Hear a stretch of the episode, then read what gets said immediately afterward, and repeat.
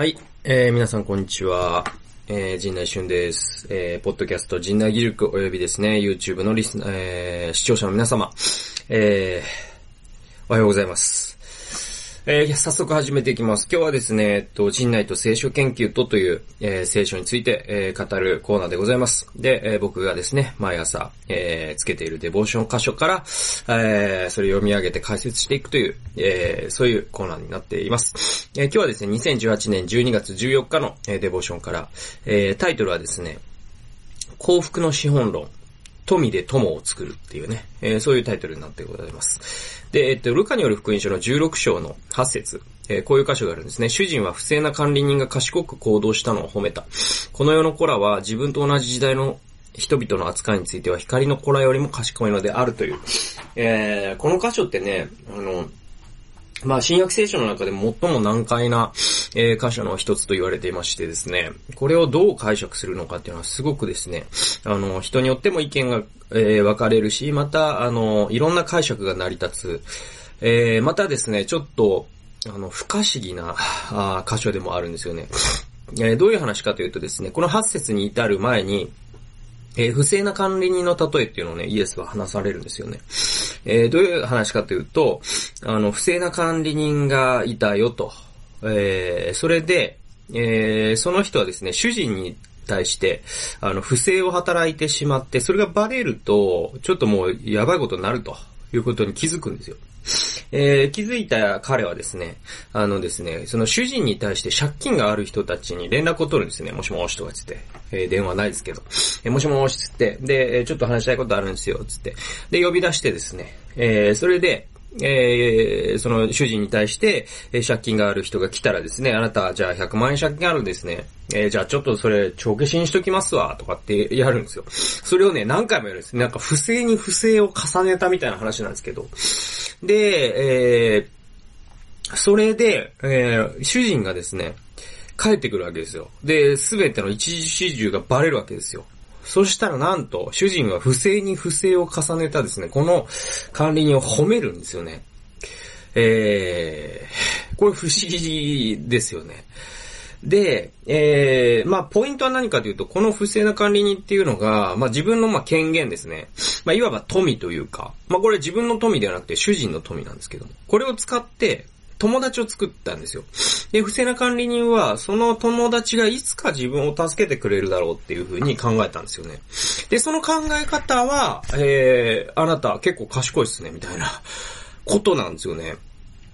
で、えー、彼らは、あの、まあ、光の子らよりも賢いのであるって言ってて、まあ、えー一般にこの光の子らっていうのはクリスチャンのことを指していて、この世の子らっていうのは、えークリスチャンじゃない人のことを指してるんで、まあ、クリスチャンではない、えー人たち、えーが、このように賢く行動しているのを見て、あなたも学びなさいみたいな話なんですけど、これ賢いのか、なんかただただ不正なんじゃないかみたいな、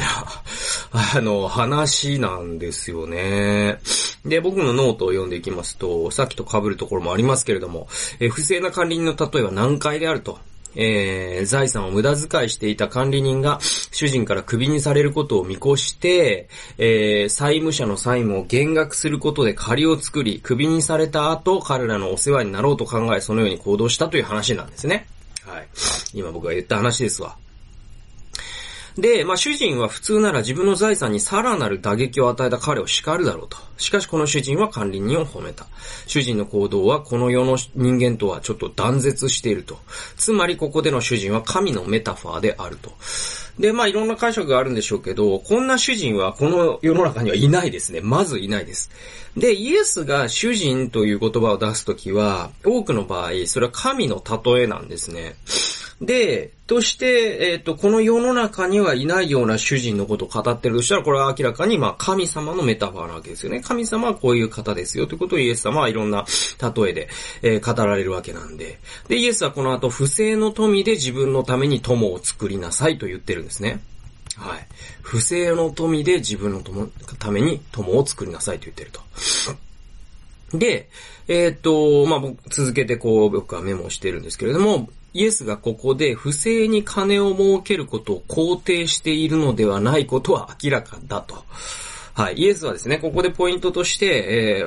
えーえー、あなたたちも横領しなさいよと言ってるっていうわけではないことは、まあ、文脈からも明らかなんですね。では、不正の富とは何を意味するのか。この例えのえー、最後に13節でイエスはあなた方は神と富に仕えることはできませんと結論付けていると。ね。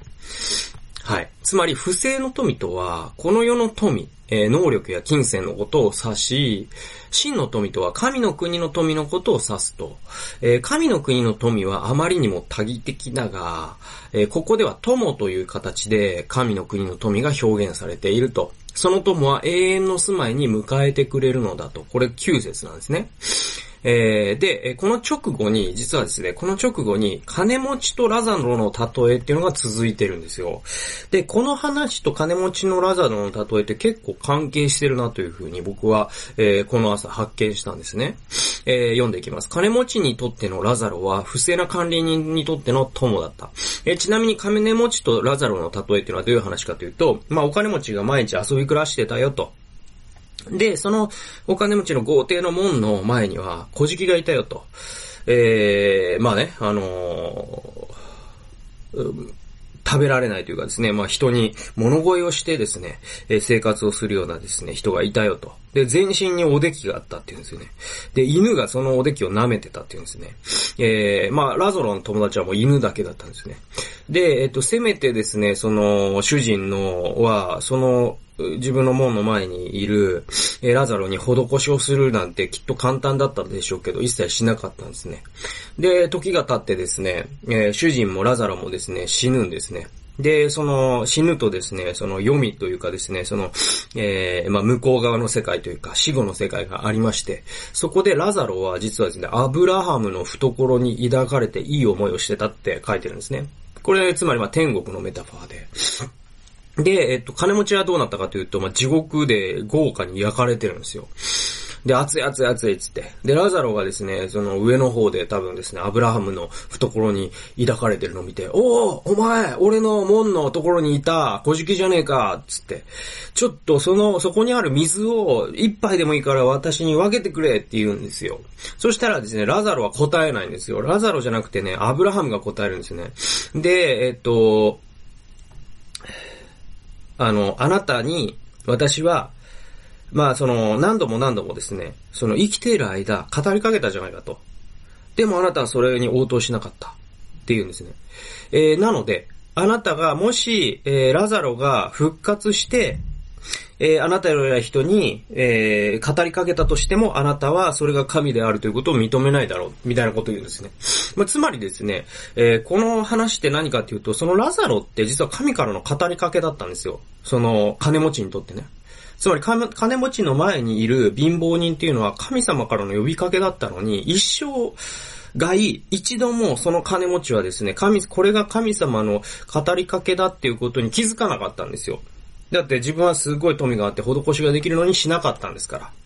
えー、で、だとしたら、あなたは、えー、もうね、天国に行っちゃったらもうそのね、アブラハムの懐と、そのか、えーかえー、火で焼かれる金持ちの間にはですね、もう、えー、越えられない壁があるんですよね。えー、だからラザロはこっちに、えー、降りてくることもできないし、アブラ、えー、その金持ちはラザロのところに登っていくこともできないと。で、あなたはその現世ですね、いわば。えー、現世で、えー、そのラザロという、その、えー、貧乏人、物乞いの男が、あ神からのか語りかけだということに気づかなかったんだから。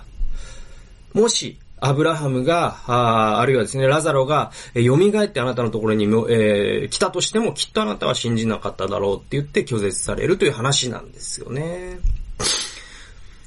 で、えっ、と、これがですね、この不正な管理人の例えと結構僕はなんか関連してるなって思ったんですよね。えー、読んでいきますね。えー、この直後に、まあ、金持ちとラザロの例えが続くと。金持ちにとってのラザロは、不正な管理人にとっての友だったんだと。しかし、愚かなことに金持ちは富を使ってラザロという友を作ることをしなかったと。ね、もし富を使ってですね、ラザロという友を作っていれば、えー、ラザロはですね、アブラハムの懐から金持ちをもしかしたら助けることができたかもしれないですね。そう考えると不正な管理人の例えと金持ちとラザロの例えは同じ一つの例え話とも解釈できると。えー、委ねられたこの世界の一時的な有形無形の富を使って自分を神の国に招いてくれる友人を作ると。それは非常に大切なヒューリスティックである。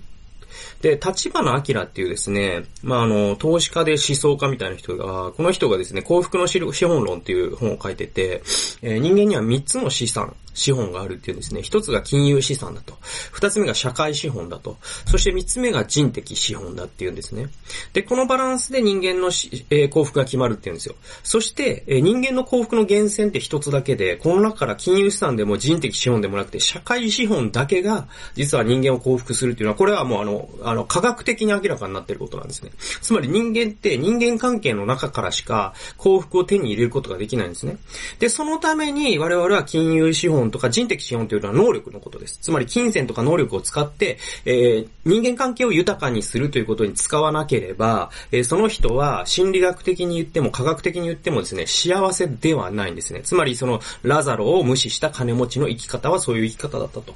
えー、これはつまり金融資本と人的資本、かっここれって富ってことですね。これを用いて社会資本、かっこ友ですね、これは。これを得るという話であり、イエスの例え言い換え、イエスの例えの言い換えとも解釈できると。